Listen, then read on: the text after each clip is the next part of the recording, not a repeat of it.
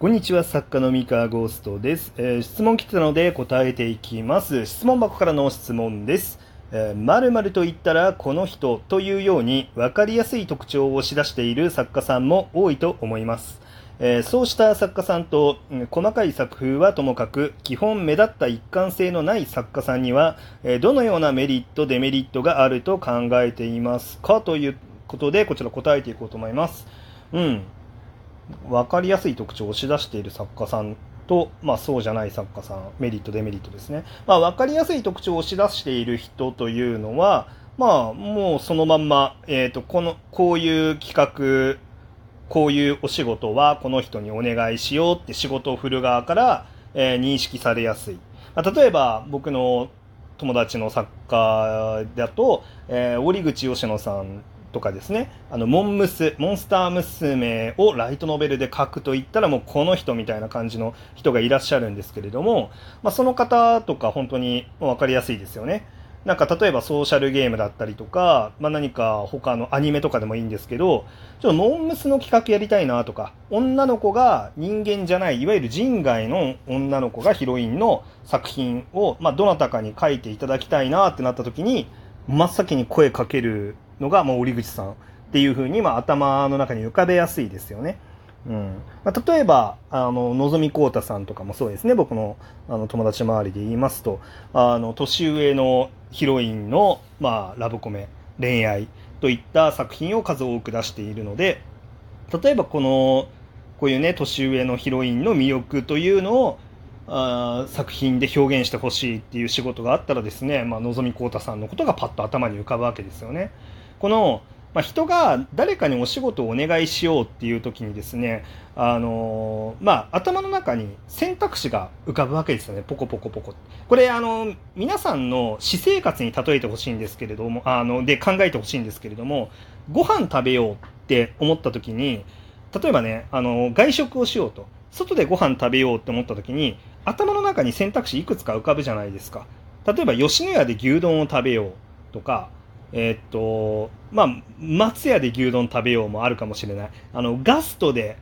なんか、ハンバーグかなんか食べようとか、ロイヤルホスト行こうとか、サイゼリアでドリア食べようとか、なんでもいいんですけど、ま、まずざっくりと、あの、外食しようと思った時に、あの、どこのお店に行こうかなっていう選択肢がいくつか浮かぶじゃないですか。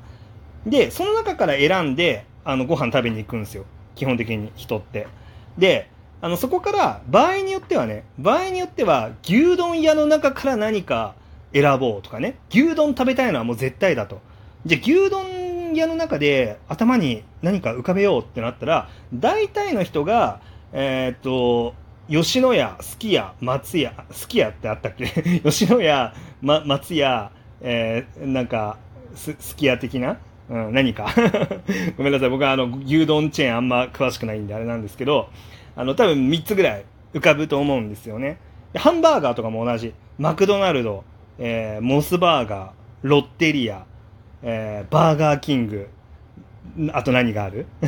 まあ、いくつかありますよね。で、こんな感じで何か食べようって、もう特定のもの食べようって思った時に、いくつか選択肢が浮かんでくるんですよね、人って。で、人はですね、この浮かんできた選択肢の中からしか基本的に選べないんですよ。で、例外は、例えばたまたまスマホ見てて検索して上位に引っかかってきたお店があるとかですね、街歩いててたまたま看板が目に入ったとか、口コミでお店の存在をたまたま聞いてそのタイミングで食べたいと思うようになったとか、えっと、こういう例外を除くと、基本的には人は自分が思い浮かべた選択肢の、え中からしか選べないっていう性質があるんですよね。で、これはまあ、日々の皆さんのあの生活と同じなんですけれども、あのまあ、これを仕事の話ですね。この作品の話にちょっと戻すとですね、あ例えば、あの、そのモンムスの作品を何か書いてもらおうって、あの、これってもはや牛丼ぐらいまでジャンルが絞られてる状態なんですよ。この、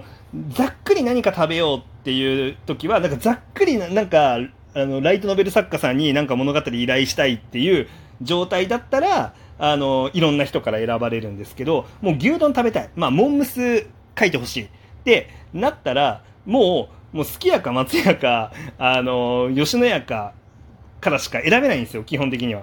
だから、モームス書いてほしいってなった時に、その吉野家のポジションにいるかどうかで選択肢に浮かべ、浮かべやすいかどうかっていうのが変わってくるんですよね。だから、あの、折口吉野さんはもう、モンムスにおいてはもう好き家なわけですよ。好き家、まあ吉野家でもいいんだけど、まあ、パッと頭に浮かんでくる、あの、お店だと。で、あのなので、あの、こういうメリットがありますよね。〇〇と言ったらこの人っていうのはね。ただ一方でですね、あの、デメリットもあるわけですよね。あの、逆にですね、あの、例えば、あの、極端な話ね、人間の女の子のヒロイン書いてもらおうって思った時に、あの、折口さんが選択肢から除外される可能性があるんですね。あの、この人人間の女の子に興味ないんじゃないかなっていう誤解をされてしまう、あの、デメリットがあるんですよね。あの人間の女の子を書いてほしいっていう時に折口さんが選択肢から除外されてしまう恐れがあると。まあ、現実には全然折口さん、あの、普通に人間の女の子も魅力的に書けるし、あの、なんだろう、全然、そんなことないんだよ。あの、別に、モンムスしか書けないわけでもないし、それしか書く気がないわけでもないはずなんですよ。別に、全然他のヒロインも書けるし、あの、書く気もあると思うんだけど、ただ、自分はモンムス作家ですっていうことを強くアピールし続けることによって、あの、もしかしたらあんま興味ないのかなっていう感じで、あの、除外されてしまう可能性があるんですね。まあ、つまりはですよ、ハンバーグ食べに行きたいなっていう時に吉野家選ばないよねってことなんですよね。あの要はもう吉野家って実は牛丼のほかにカレーとかねあのなんかうなぎとかなんか他のメニューもあるじゃないですか。でもね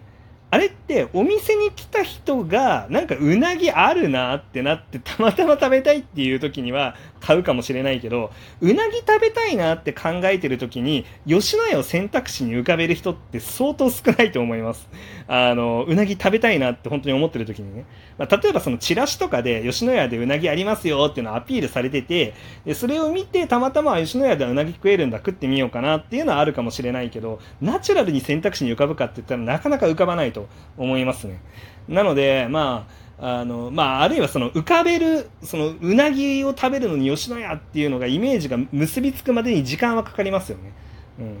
ていうのと同じようにですねあの人間の女の子のラブコメ書いてもらおうっていう時に折口さんっていう作家さんがあの除外されてしまう恐れがある、まあ、これがデメリットですよね。はい、あのそういうことでございます。で、えー、っと、で、まそういった作家さんと細かい作風はともかく基本目立った一貫性のない作家さんですね。この一貫性のない作家さんのデメリット。まあ、あの、私まさに一貫性のない作家なんですけれども、あの、恋愛ものも書くし、ラブコメも書くし、ね、あの、異世界ファンタジーも書くし、ね、現代頭脳バトルも書くし、もう現代異能バトルも書くし、近未来異能バトルも書くし、もう何でも書くよと。